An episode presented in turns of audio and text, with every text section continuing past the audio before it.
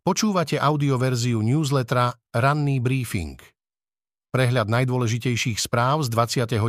novembra 2023 pripravil Michal Deliman. Tento text načítal syntetický hlas, z tohto dôvodu môže mať menšie nedostatky. Z domova. Ficová hra na zastavenie pomoci Ukrajine je pre domáce publikum. Kuleba ďakuje za húfnice, a muníciu. Ešte pred mesiacom premiér Robert Fico nazval mierový plán ukrajinského prezidenta Volodymyra Zelenského za nerealistický a na úrovni IQ dreveného vláčika. Plán, ktorý počíta s úplným stiahnutím ruských síl z Ukrajiny, podporil Ficov minister zahraničia Juraj Blanár v prítomnosti svojho ukrajinského rezortného kolegu Dmitra Kulebu. Slovensko sa bude naďalej podieľať na spoločnej práci na Zelenského mierovom pláne. Ďakoval Kuleba Blanárovi po mítingu v Bruseli. Smer vo volebnej kampani vyzýva na okamžité zastavenie bojov, čo by pravdepodobne znamenalo nezvratnú stratu časti ukrajinského územia v prospech Ruska. Naopak, Zelenského plán počíta s vojenským odporom Ukrajiny do odchodu ruských vojsk. Blanárovo rokovanie je ďalším z dôkazov od vymenovania vlády, že Smer nebude v praxi naplňať svoje predvolebné heslá, z ktorých však neupustil ani po voľbách. Podporu územnej integrity Ukrajiny si totiž Ficova vláda dala do vlastného programu. Fico je váhavý strelec, ak dáme Blanárovi presne toľko úcty, koľko jeho figúrke patrí, tak nekonfrontačné ba viac menej ústretové debatovanie s Kulebom je náznakom, že čo sa týka ukrajinskej politiky, je Fico váhavý strelec, píše Peter Šuc. Fico neplní sľuby. Na jednej strane môžeme byť radi, že hanbu, ktorú nám vo svete spôsobujú výroky Roberta Fica, neprehlbuje vládnúca garnitúra reálnymi krokmi, zároveň však tušíme, že akceptáciou tejto dvojtvárnosti a falošnosti sa iba ponárame hlbšie do lokálneho marazmu. Píše Matúš Ritomský. Odstavený policajt Čurila podal trestné oznámenie na Žilinkovho námestníka. Prvý námestník generálneho prokurátora Jozef Kandera až dosiaľ unikal väčšej pozornosti policajtov okolo Jána Čurilu, no do ich kauzy spadol naplno už aj on. Odstavený policajt Čurila na neho totiž podal trestné oznámenie, a to priamo v rámci svojej svedeckej výpovede v kauze rozuzlenie. Čurila v nej vypovedal ako svedok, poškodený a námestníka Maroša Žilinku v nej spomínal na viacerých miestach. Z jeho slov vyplynulo, že práve Kanderu považuje Čurila za hlavného vinníka toho, že spolu s kolegami nemohli hneď v zárodku vyšetriť aktivity policajného antitímu Diany Santusovej na inšpekcii. Antitým vyšetrovatelia podozrievali z toho, že chce vyšetrovaním samotných policajtov znaka sabotovať tamojšie vyšetrovanie veľkých korupčných káuz. Priamo pred vyšetrovateľom prípadu i obhajcami obvinených vyhlásil, že na Kanderu súčasne podáva trestné oznámenie pre podozrenie zo zneužívania právomoci verejného činiteľa. Bol to totiž práve Kandera, kto ešte koncom augusta 2021 zrušil uznesenie o začatí stíhania v prípade týkajúcom sa podozrení voči Santusovej týmu oblúk, teda tzv. antitímu. Vyšetrovanie pritom bolo v úplnom začiatku a v prípade nebol nikto ani len obvinený. Obvinení žiadajú o paragraf 363, obvinení z kauzy rozuzlenie, medzi ktorými je bývalý šéf tajnej služby Vladimír Pčolinský či šéf Národného bezpečnostného úradu Roman Konečný, to zobrali skratkou ku generálnemu prokurátorovi Marošovi Žilinkovi. Hlavné tváre z tejto kauzy žiadajú o zrušenie obvinení cez známy paragraf 363. V krátkosti ďalšie správy z domova. Minister vnútra Matúš Šutaj Eštok ostáva vo funkcii. Za návrh na vyslovenie nedôvery ministrovi hlasovalo len 61 poslancov zo 136 prítomných. Na odvolanie bolo potrebných 76 hlasov. Opozícia chcela ministra odvolať za čistky vo vedení polície, ako aj za porušovanie zákona pri postavení vyšetrovateľov mimo služby. SNS si nechala na vláde schváliť veľkú rošádu svojich štátnych tajomníkov. Štefan Kufa, doterajší štátny tajomník na ministerstve kultúry, sa stal štátnym tajomníkom na ministerstve životného prostredia. V rezorte ako ďalší štátny tajomník už pôsobí jeho syn Filip. Celé vedenie Enviro rezortu tak budú ovládať členovia zo strany Život. Nový policajný prezident Ľubomír Solák má za sebou grilovanie pred parlamentným výborom, ktoré bolo posledným krokom pred jeho vymenovaním do funkcie. Išlo len o formalitu, keďže výbor ani teoreticky nemal kompetenciu Soláka odmietnúť. Minister vnútra Matúš Šutaj Eštok plánuje Soláka vymenovať v piatok. Zo sveta. Naívne očakávania o páde režimu sa nenaplnili. Väčšina Rusov podľa prieskumu verí Putinovi. Rusi sú čoraz viac unavení z vojny proti Ukrajine, ale nie sú jednotní v názore na to, koľko škody spôsobila a ako ju ukončiť, uvádza sa v správe založenej na prieskume verejnej mienky a fokusových skupinách, ktorú vypracovali Carnegie Russia Eurasia Center a Levada Center nezávislá prieskumná skupina. V čase, keď sa Vladimír Putin zrejme chystá na marcové prezidentské voľby, ktoré budú veľmi dobre riadené, je zjavné, že národ sa proti nemu neobrátil a snahy Západu potrestať Rusko za vojnu neoslabili jeho mocenské postavenie. Všetky naivné predpovede, že režim Vladimíra Putina padne pre ľudovú nespokojnosť vyvolanú sankciami a vojnovými obmedzeniami každodenného života, sa nenaplnili, uvádza sa v správe. Putina vo voľbách vyzve novinárka. Jekaterina Duncová má strach, no aj tak je pripravená nahradiť v prezidentskej funkcii Vladimíra Putina. Bývalá novinárka a lokálna politička chce koniec vojny na Ukrajine, prepustenie politických väzňov a zblíženie Ruska so Západom. V krátkosti z Ukrajiny ruské sily zintenzívnili útoky na takmer obklúčené priemyselné mesto Avdihivka v Doneckej oblasti na východe Ukrajiny.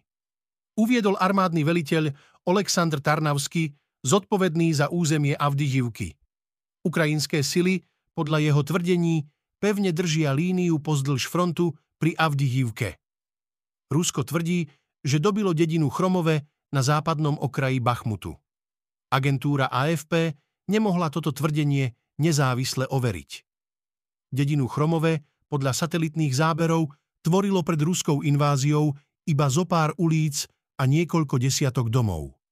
Peť vysoko postavených ruských predstaviteľov údajne zomrelo pri ukrajinskom útoku na budovu v okupovanej časti Chersonskej oblasti. Ukrajinské národné centrum odporu informovalo, že úder sa odohral v obci Juvilejne. Ukrajinskí tínedžeri, ktorým sa podarilo ujsť z Ruska, opísali, ako ich ruské úrady násilne premiestnili z okupovaných území. Ukrajina chce ich svedectvá použiť ako dôkaz, že Rusko systematicky odoberá ukrajinské deti. V krátkosti z Izraela a Gázy. Konflikt na Blízkom východe má potenciál preniesť sa čiastočne aj do európskych ulíc, myslí si expertka na Blízky východ Irena Kalhousová. Idea Hamasu sa podľa nej oslabí len v momente, keď palestínčania budú mať lepšiu perspektívu. Hnutie Hamas informovalo sprostredkovateľov dohody o pokoji zbraní v pásme Gazy, že je ochotné predlžiť prímerie o ďalšie 4 dni a prepustiť ďalších rukojemníkov. V rámci predmetnej dohody Hamas prepustil 81 rukojemníkov výmenou za oslobodenie 180 palestínčanov väznených v Izraeli. Turecký prezident Recep Tayyip Erdoğan nazval izraelského premiéra Benjamina Netanjahua mesiarom z Gazy a obvinil ho z vyvolania antisemitizmu po celom svete. Erdoğan opakovane kritizoval Izrael za rozsah zabíjania a ničenia v palestínskom pásme Gazy. Z ekonomiky poštu preverujú kvôli Svanu, podnikateľ, ktorý má k nemu blízko, hráva golf s tajomníčkou Ráža. Nového ministra dopravy Jozefa Ráža mladšieho, jeho štátnu tajomníčku a niektoré nové nominácie v rezorte prepája Slovenská pošta a jej biznis partnery. Poštu, ktorá ako štátna akciovka spadá práve pod ministerstvo dopravy, pritom začala nedávno preverovať Európska komisia. Vyšetruje, či pri zmluve s telekomunikačným operátorom SVAN nebola poskytnutá neprimeraná štátna pomoc.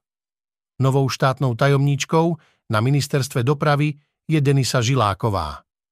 Popri jej profesíne bohatom životopise sa mediálne zviditeľnila najmä informáciami o blízkom vzťahu s Jozefom Chamrazom. Ide o známe meno z oblasti IT, ktoré sa v minulosti spomínalo v súvislosti s firmou Anext, medzičasom sa premenovala na Laketex a smeráckým ministrom Jánom Počiatkom. Posledné roky figuruje Ghamras vo firmách Global Tel a Global 24, ktoré sú zasa prepojené na Svan. Žiláková v minulosti kontakt s Ghamrazom nepoprela. Nadácia. Zastavme korupciu však aktuálne zistila, že sú stále v pravidelnom kontakte. V krátkosti ďalšie správy z ekonomiky. Pred vyše 15 rokmi si to na Slovensko namierili viaceré farmárske spoločnosti z Dánska, ktoré sa rozhodli, že tu rozšíria svoj biznis. Nie všetky to zvládli. EPP Slovensko, patriaca do rovnomennej dánskej skupiny, síce svojho času dokázala vygenerovať ročné tržby vyše 10 miliónov eur, napokon však potichu skončila. Nie je možné vyplatiť rodičovský dôchodok a zároveň aj plný 13. dôchodok, nakoľko by to rozpočet nezvládol, vyhlásil po rokovaní vlády minister financií Ladislav Kamenický s tým, že sa musí nájsť konsenzus na koaličnej rade. Na vyplácaní rodičovského dôchodku trvá SNS. Úrad pre reguláciu sieťových odvetví vydal cenové rozhodnutie pre slovenský plinárenský priemysel, podľa ktorého by sa mala cena plynu výrazne zvýšiť na približne dvojnásobok. Ministerstvo hospodárstva hovorí o neakceptovateľnom postupe úradu a situáciu upokojuje. Slovenské domácnosti podľa rezortu nebudú za plyn platiť viac ako v minulom roku. Zo športu. Škriniar sa mohol radovať, Paríž dostal penáltu. Var, prosím, zomri. Hromžia Angličania. Slovenský stopér Milan Škriniar si po zápase vydýchol, jeho Paríž Saint-Germain v predposlednom zápase skupiny Ligy majstrov remizoval doma z Newcastle United 1-1. Newcastle viedol od 24. minúty po góle švédskeho kanoniera Alexandra Isaka. Parížania sa o gól snažili márne držali loptu dve tretiny času, prestrieľali súpera 31 ku 5, mali 93 útočných akcií oproti 20 na strane hostí, takmer trojnásobný počet prihrávok. Napriek tomu, ešte v 97. minúte bol stav 0-1. Taký výsledok by znamenal, že sa Newcastle posunie po predposlednom zápase na priebežnú druhú postupovú priečku, zatiaľ čo PSG spadne na tretiu ktorá garantuje iba 16 finále Európskej ligy. V tom momente ale domáci Usmane Dembele prihrával vnútri 16 lopta sa odrazila od boku hostujúceho Tina Livramenta do jeho vlastnej ruky. Polský rozhodca Šimon Marciniak najprv nereagoval. Až po intervencii systému VAR si pozrel situáciu opakovane a odpískal pokutový kop. Podľa mnohých kontroverzný podľa niektorých názorov dokonca vymyslený, nasledovala typická vlna nespokojných reakcií. Kultúry Šimkovičová zrušila dotačný program na boj proti dezinformáciám. Peniaze pôjdu na opravu strechy Filharmónie. Ministerka kultúry Martina Šimkovičová zrušila dotačný program na podporu mediálnej výchovy a boja proti dezinformáciám. Prostriedky presunie na opravu strechy Slovenskej filharmónie. Informovala o tom jej generálneho riaditeľa Mariana Turnera. Samozrejme s niektorými vecami v tomto programe ani nesúhlasíme, tak sme si povedali, že urobíme niečo, čo bude pre vás prospešné a čím vás potešíme. Povedala Turnerovi s tým, že hoci predmetom ich stretnutia boli iné záležitosti, zhodou okolností práve dnes prišlo na ministerstve kultúry k rozhodnutiu, ktoré výrazným spôsobom pomôže Slovenskej filharmónii. Pred nástupom do ministerskej funkcie pôsobila Šimkovičová ako moderátorka v médiu, ktoré je známe šírením dezinformácií. Myslím, že ministerka je tu v konflikte záujmov.